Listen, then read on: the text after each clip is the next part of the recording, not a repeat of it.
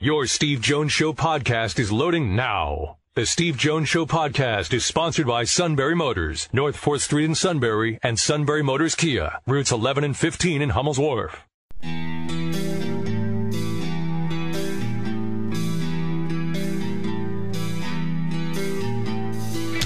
Sports talk where your voice counts. This is the Steve Jones Show on News Radio 1070 WKOK. Now, from the Sunbury Motor Studio, here's Steve Jones.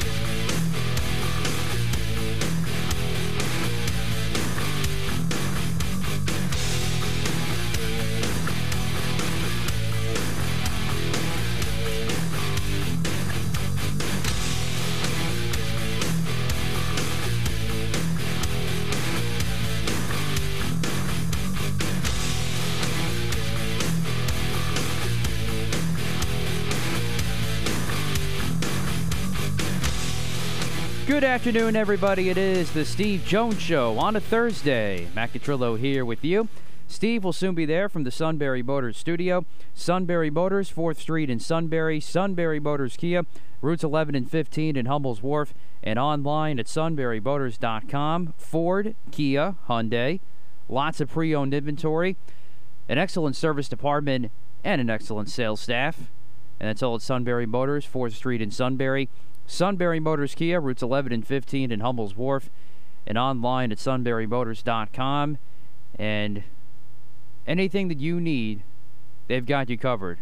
Whether it's a state inspection, you need the big replacement of a part, simple oil change, they got you covered as they are the home of the repeat customer. And that's all our good pals at SMC. So today, of course, all about Big Ben as he officially makes his retirement official, announcing on social media today via about a two-minute video announcing the retirement officially. And you've seen a lot of cool messages following that, whether it's been tweets or videos or whatever. The Steelers had a whole bunch of different former teammates of Ben, and they compiled a video. I thought that was pretty cool. Bill Cowher put out something. And every time you see the outpouring one player gets, you truly see the kind of impact that player had on the game. And we've seen that with many different people, but of course, we definitely saw it with a guy like Ben Roethlisberger, who no doubt is five short years away from putting himself into Canton. No questions asked. And as far as Penn State goes last night, I think that's just one of those games you just burn the tape and move on. Uh, sometimes that's just basketball where one team gets white hot, you can't stop them, nothing's going your way, and it becomes too big of a hill to overcome. And that's kind of what happened last night. You get down 15 to 2 early. That's an early hole. Then you're down by almost 30, around 30 at the break. You barely make the you don't even make the 20 point mark. At, at least if anything, from Penn State from that game, besides burning the tape, at least you finally found a rhythm in the second half, though it was too little too late. Certainly was not encouraging to see that kind of game happen, especially with the way things have been overall lately, though not quite there. That's still not what you want to see. And Indiana is not a great team by any means. It just had a good night last night. So now we'll get this. This is probably one of the worst losses that we've seen under Micah Shrewsberry so far.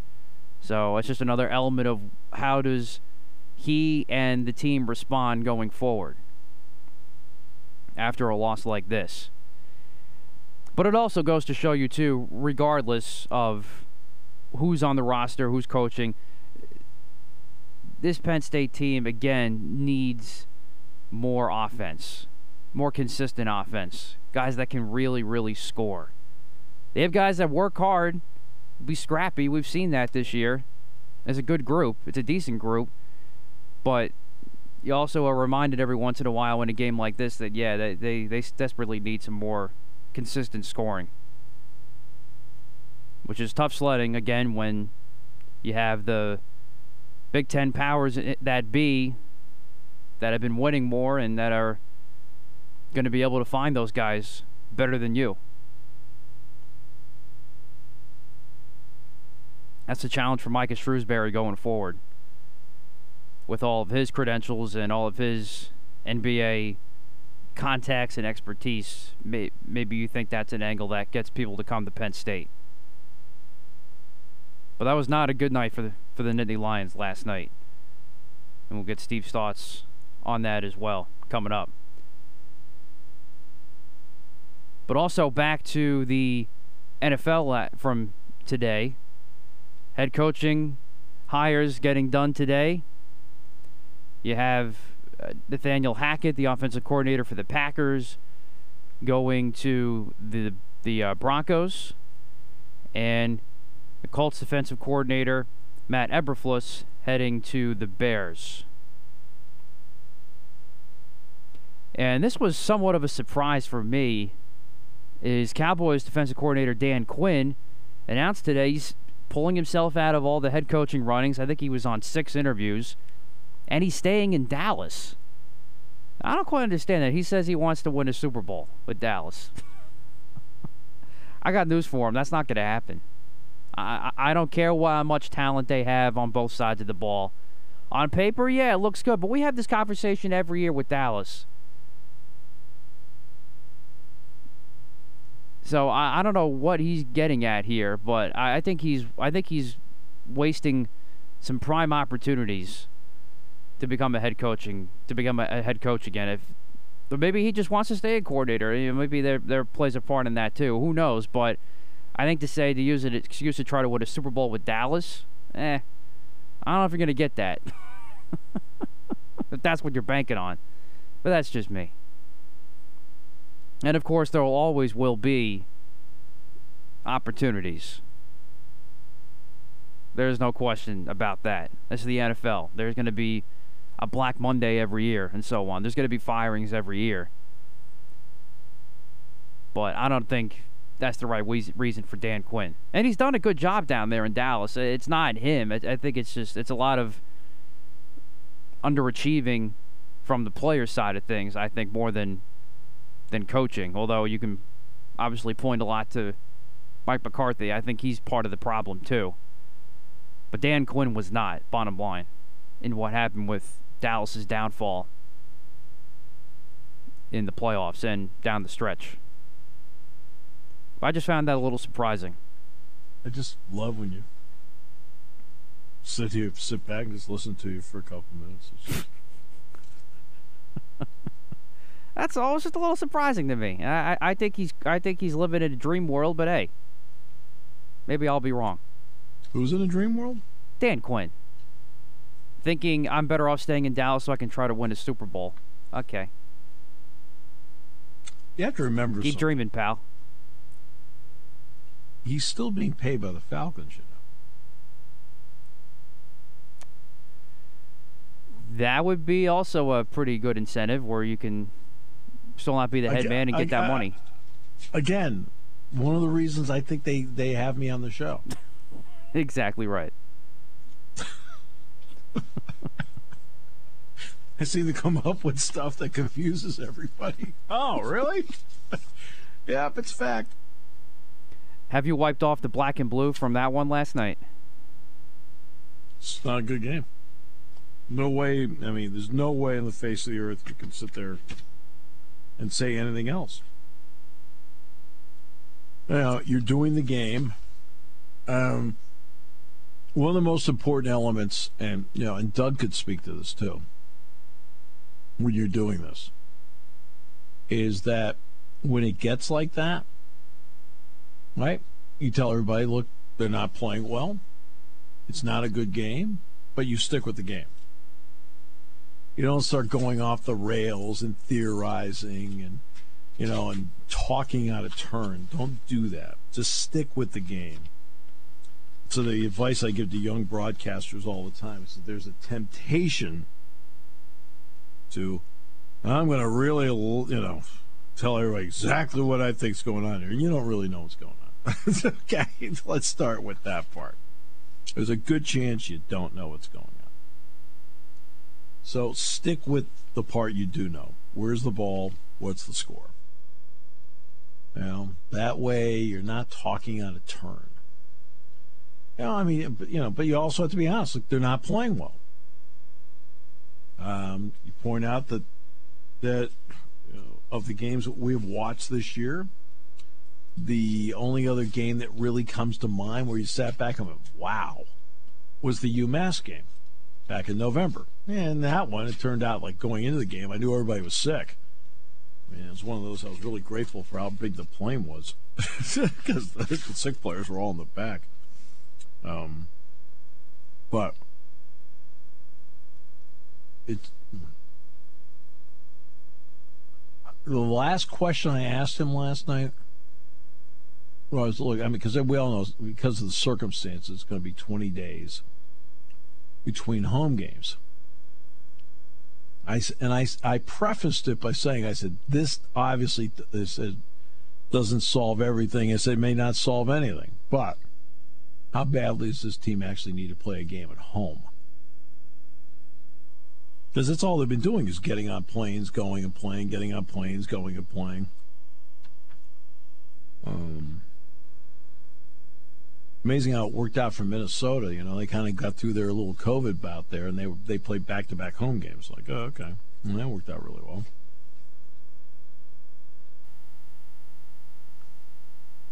I think we're going to find out before the week's out. I think um, what they're going to do with the Minnesota game. Got to find out soon. February starts on Tuesday. But there really weren't. I mean, look. So we kind of set a benchmark last night where we said, I think I said, I said, okay. I said, I said, simple goals. Go out, play better, win the second half. Not going to win you the game, but at least now, like, show me what you got. You know, they won the second half 40 to 28. Now, in the big scheme of things, you know, Indiana's not playing as aggressively. Indiana's running more clock in the second half, you know. But Penn State did play better in the second half. But you're down 32. I think the closest they got was 13? I think something like that. But it's not a good night. Indiana was coming off that loss at home to Michigan. I had somebody say to me today, Oh boy, revenge for that first game. I said I said nothing to do with the first game. I said everything to do with Sunday. Sunday they lost at home for the first time all season. I said, and not only that, they weren't competitive on Sunday. I said against Michigan, they were never closer than. They never got to single digits in the second half. I said that was the whole ball game right there. Uh, and I said, that's what spurred that kind of effort. And you know, you're sitting there and you're watching the game, and you go into the game. Look, you know,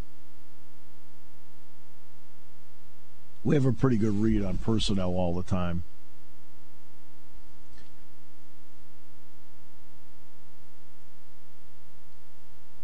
So Race Thompson takes a three. He's three for his last 18 and threes. I want him taking that shot. Hit it. Tamar Bates hasn't hit a three in four games. I want him taking that shot. He hits it. In fact, he was two of two. Really? Race Thompson was two of two. I wanted them taking all four shots. Let them go ahead.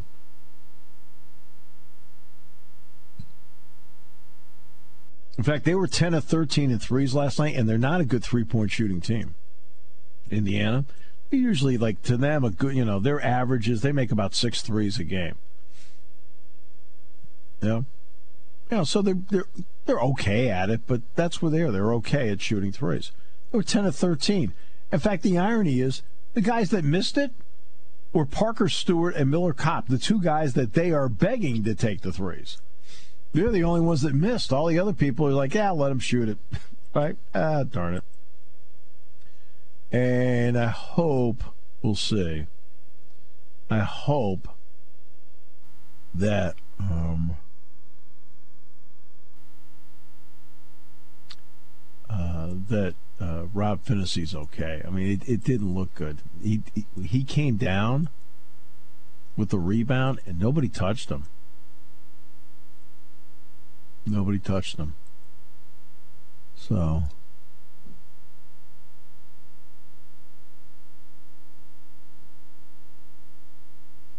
And I was like, oh boy. A week ago, they were carrying him off the floor after he had a game winning three against Purdue, and then they were carrying him off the floor last night for a different reason. Ugh.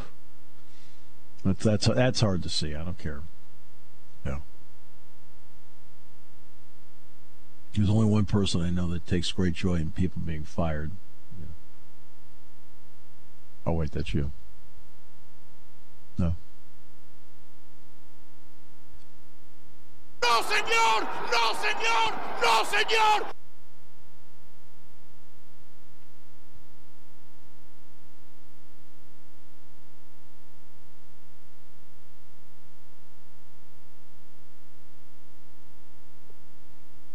Well, we'll take a break. So, I mean, last night was off. So you're back home. It's Coaches versus Cancer game on Monday night.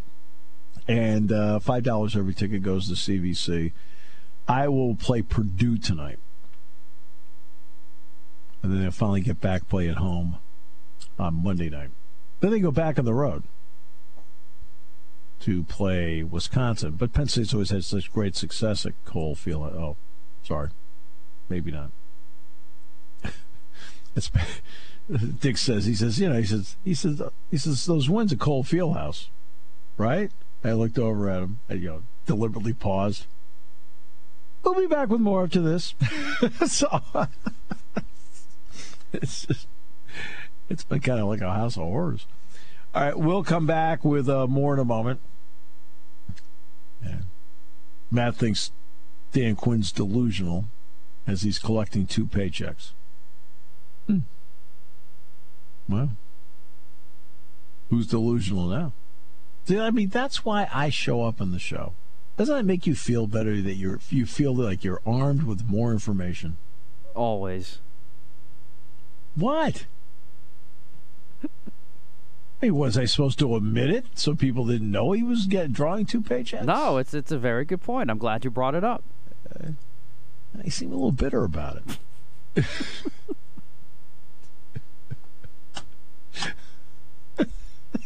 he's still not going to win a Super Bowl with Dallas if that's what he's banking on. That's all I'm saying.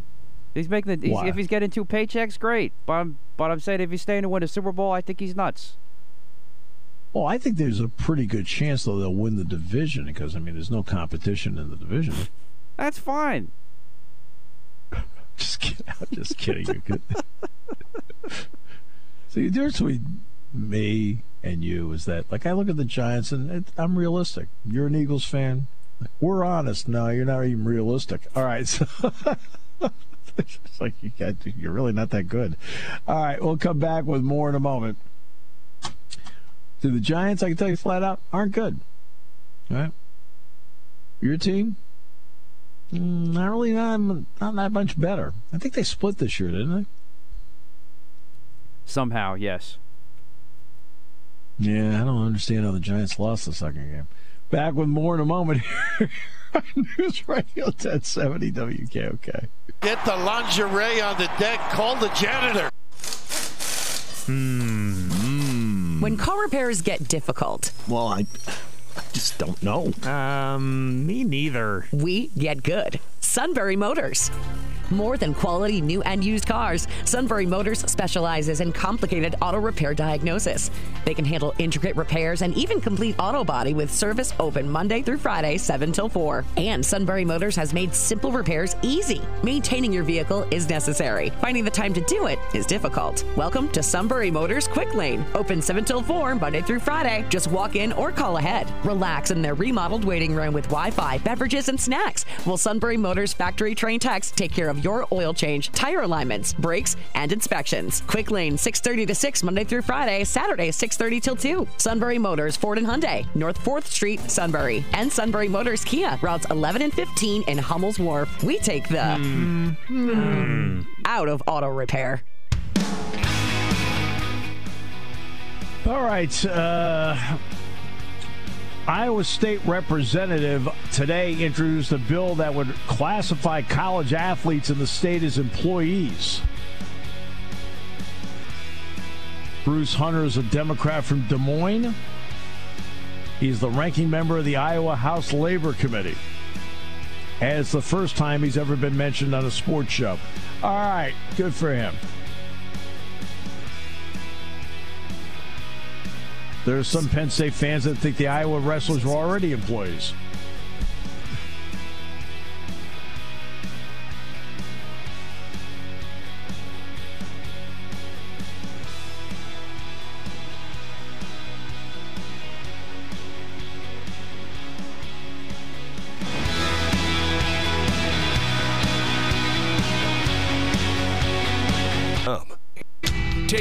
Calls at 800 795 9565. This is The Steve Jones Show on News Radio 1070 WKOK. Now, from the Sunbury Motors Studio, here's Steve Jones. Sunbury Motors, 4th Street in Sunbury. Sunbury Motors, Kia, routes 11 and 15, Hummels Wharf online at sunburymotors.com. Ford, Kia, Hyundai, best in new inventory, great pre owned inventory.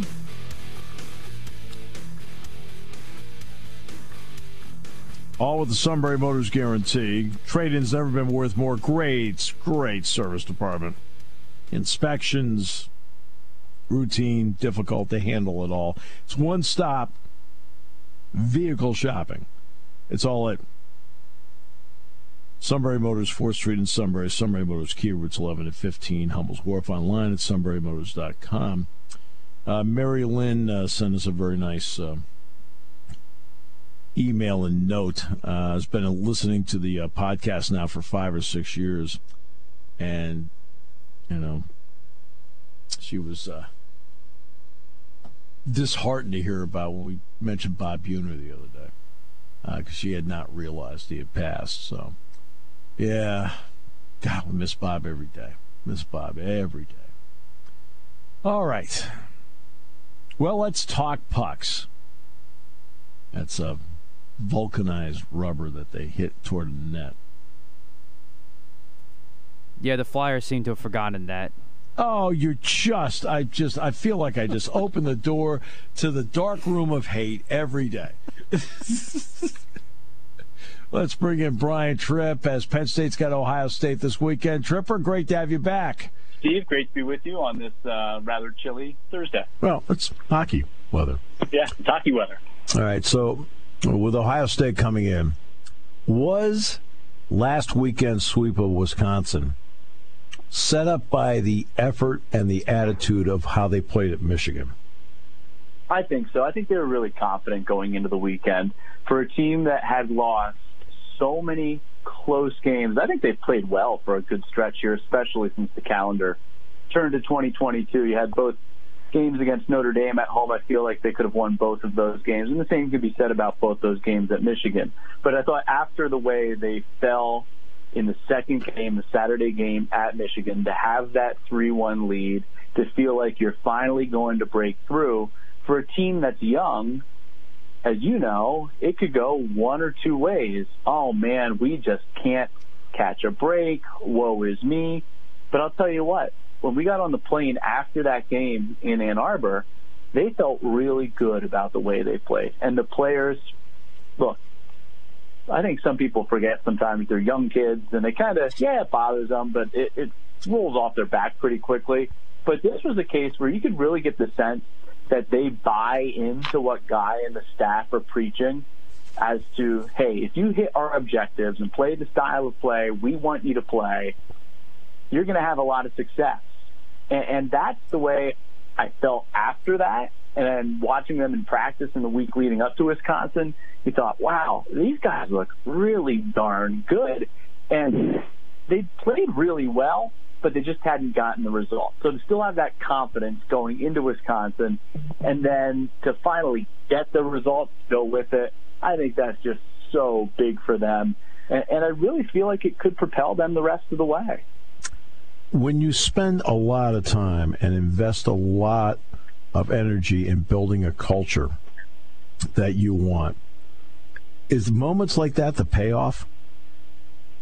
I think so. I think especially on Saturday, where they pr- probably played their best complete hockey game of the season, to do it in front of the whiteout and to have Pegula with 6,000 plus going crazy. And for so many of these guys, the freshmen and sophomores, their first chance. Look, every game at Pegula is great, but in that type of environment with the student section jam packed and to enjoy it and to put up seven goals, yeah, that's when you really get a sense of that's the payoff. And I said to someone after the game, I knew this team was talented and probably the record doesn't speak to the way they played so far this season. But that game reminded me a lot of a game that you would see during the 2019-2020 season or some of the great runs that they had uh, over the years leading up to the pandemic. So I think that they now got that payoff. You can get a sense of the hard work and what it takes to come in. I think it makes it even that much more rewarding when you finally do break through. Okay, so why have they been able to play better? Just in terms of the actual on ice performance, why? Games better. All the little experiences that we've talked about the few times that I've been on throughout the year, closing games out in the third period, special teams. Um, they had not been good on the power play and penalty kill. And against Wisconsin, all of a sudden the puck started to go into the back of the net on the power play, came up with some big kills. They've been more disciplined, staying out of the box. So every little area that adds up to be a big thing is really starting to come together for them. So I think it's a maturity to their game. Sure, you can point to all those different things, but it's a maturity to their game and an evolution and a process that they're growing. They're getting experience under their belt. And now that has led to, all right, taking less penalties, to a stronger forecheck, to being more game offensively and defensively, to not getting rattled by it. And I think when you put all that together, it's led to the type of hockey that they've played here over the last three weeks, especially, but then to be rewarded for it with a couple of wins against Wisconsin. Timing also means something. What the, the, mm-hmm. the timing of playing at home after Michigan? I mean, it's just happenstance in the schedule, but the, yeah. how fortuitous was the timing? Yeah, it would be a lot tougher to go on the road after falling in that game at Michigan on Saturday, where they felt like they played their best hockey. I think guys said they graded it out as one of their top one or two road performances in program history. That's how well they graded out in that game. And that's kind of what, when you play Michigan, that's what they did to Minnesota this past week, too. They were outshot 40 to 19 on Saturday at Minnesota. Mm-hmm. And Minnesota just took it to Michigan. Yeah. But because Michigan had a few elite players, they get one or two opportunities and they'll make you pay. And that's the way I felt like the game between Penn State and Michigan went. Um, but I think to come back home, to see the crowd, to get that added boost, it's just such a big impact on the hockey game, and you could really feel it. You could feel it Saturday. Wisconsin, it was 3 nothing Penn State going into the third. Wisconsin gets two quick ones to start the third period. And you're like, oh, I've seen this before this season. Hopefully that they're able to withstand this rally. Well, instead of panic, wow, Wisconsin takes a penalty, crowds into this game, power play goal. Not only do you get one, you get another, then another, and then another, and you just feed off of that. So I think being at home helped when they got into, they weren't in a lot of adverse situations, but when they got into a precarious spot, over the weekend, being at home really helped. All right, so now Ohio State. Michigan has a lot of draft picks. Minnesota has a lot of draft picks. Why is Ohio State the front runner? I think they play such a solid team game, and you want to take and look. There's a lot of really good things you've done against Wisconsin, but now you can really see where you stack up against the team that's the first place team in the league. I think Ohio State probably is the most underappreciated program in the Big Ten. If you look at their overall winning percentage, they've been to a Frozen Four, Big Ten regular season championship, the amount of top four finishes they've had in the league, the success they've had while they haven't won the Big Ten tournament.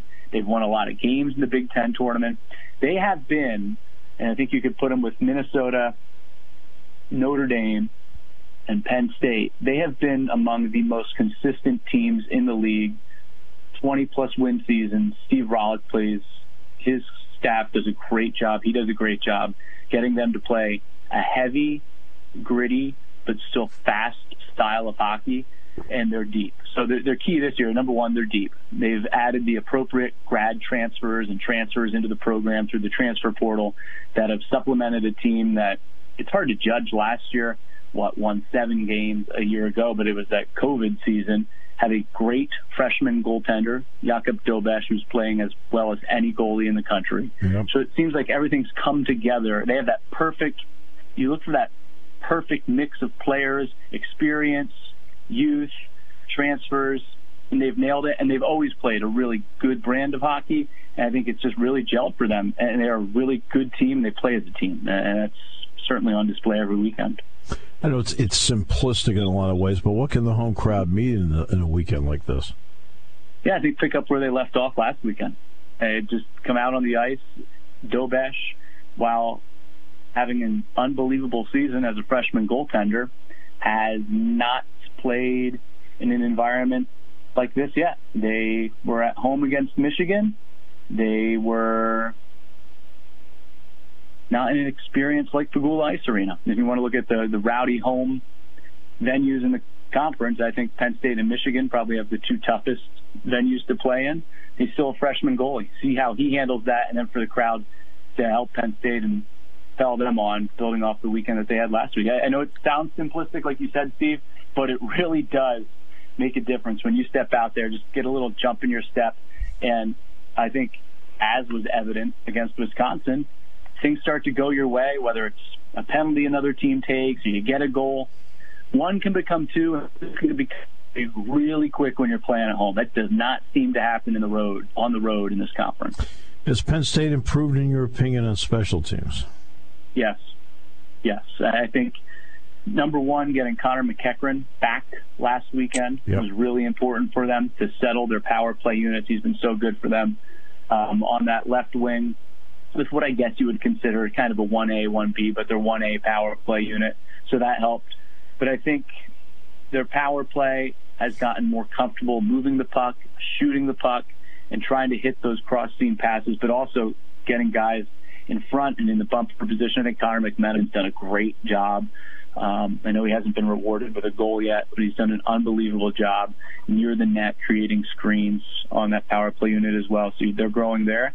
I think the penalty kill, while statistically hasn't been great, I think they've come up with some big kills here over the last few weeks. And the most important thing, they're killing way less penalties over the last few weeks. Right. You're going to allow power play goals when you're on the ice for five or six kills a game, especially in this conference. Now they're only on the ice one, two, three kills a game at most for the last three weeks of the season here. And, and that's that's the biggest thing with the kill. Don't take as many penalties. Huge, as a matter of fact. Uh, I mean, that, that's a huge part of it, and I, that's something I notice in, in looking just at the box scores, or when I get a chance to watch a game. Penn State seems more disciplined now in keeping themselves out of the box. Yeah. And there's been times this year where Guy has had to sit someone down simply because they take penalties. I think you saw it on Friday last week. Carson Dick took an offensive zone penalty uh, with the team controlling the game, and he didn't play the next period. So there have been players, and that's not the only example. There have been other players this year that to ensure that the team is understanding the lessons that Guy is preaching and to be disciplined. Sometimes there are consequences for your action, and I think that proves that Guy, and he's talked about this a lot this season, is that it's not only for the short term and trying to in, be successful this year, but about building a culture on and off the ice that, that will lead to more success in the future. Um, that, hey, if they have to make a short term sacrifice or take a player out of the lineup uh, because they're not playing up to the standard, they'll do it. And uh, I think that's really paid off for them here. That's why uh, sometimes, uh, especially a younger player, there's a fine line between aggressive and reckless. And if you cross the line, that's why you do sit down where, look, I want you being aggressive. I want you attacking, but, okay, do it with your brain. Hey, Yeah. don't get reckless. And, and that, to me, that's the difference right there. It's that line between aggressive and reckless. Yeah, I think situationally it plays a, a big role as well. If you're up two nothing in a first period, you don't need to take an offensive zone penalty. Or when they were on the road at Wisconsin, um, they were up, and Kevin Wall took a five minute major, and it, just small things that can open up a game. My friend, thanks so much. Appreciate it very much. No, thank you for having me on. Have a great weekend. That is Brian Tripp. the voice of Penn State hockey. All right, still to come. Chris Mack on Ben Roethlisberger's retirement and Reginald Walker on the NFL playoffs and more Matt complaints. This time, people complaining about Matt. Now, as we continue here on News Radio 1070 WKOK. A boy from Findlay, Ohio with NFL dreams, developed in Oxford at Miami University, blessed with the honor of 18 seasons as a Pittsburgh Steeler and a place to call home. The journey has been exhilarating, defined by relationships and fueled by a spirit of competition. Yet the time has come to clean up my locker, hang up my cleats, and continue to be all I can be to my wife and children.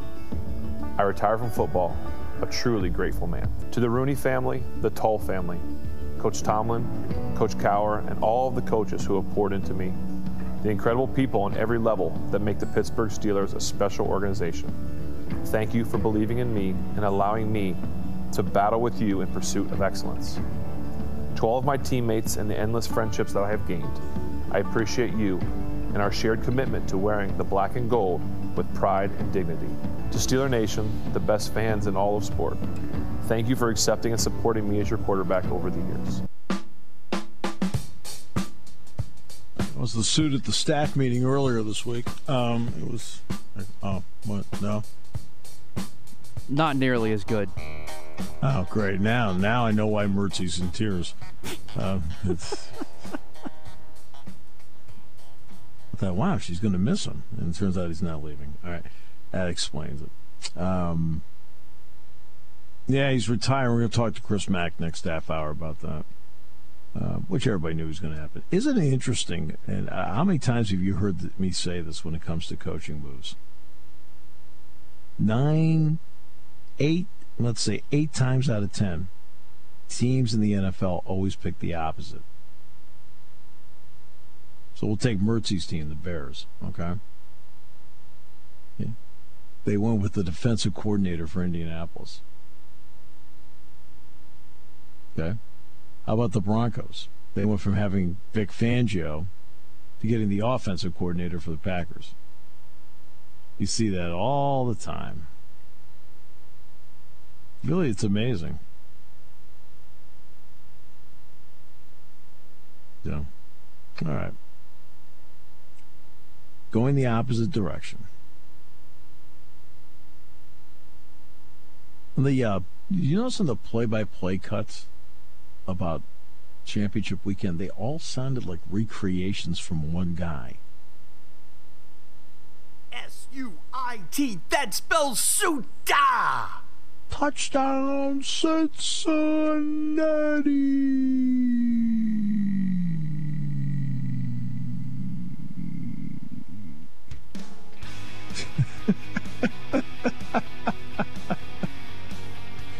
You like that? Not bad.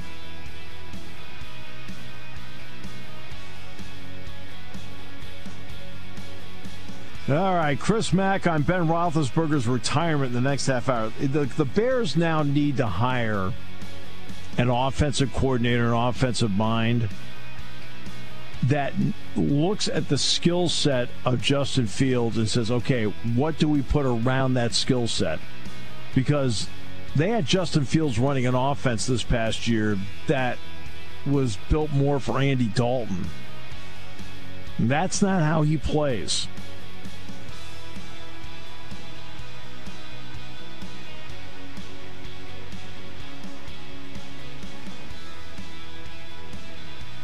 Today's show brought to you by Sunbury Motors.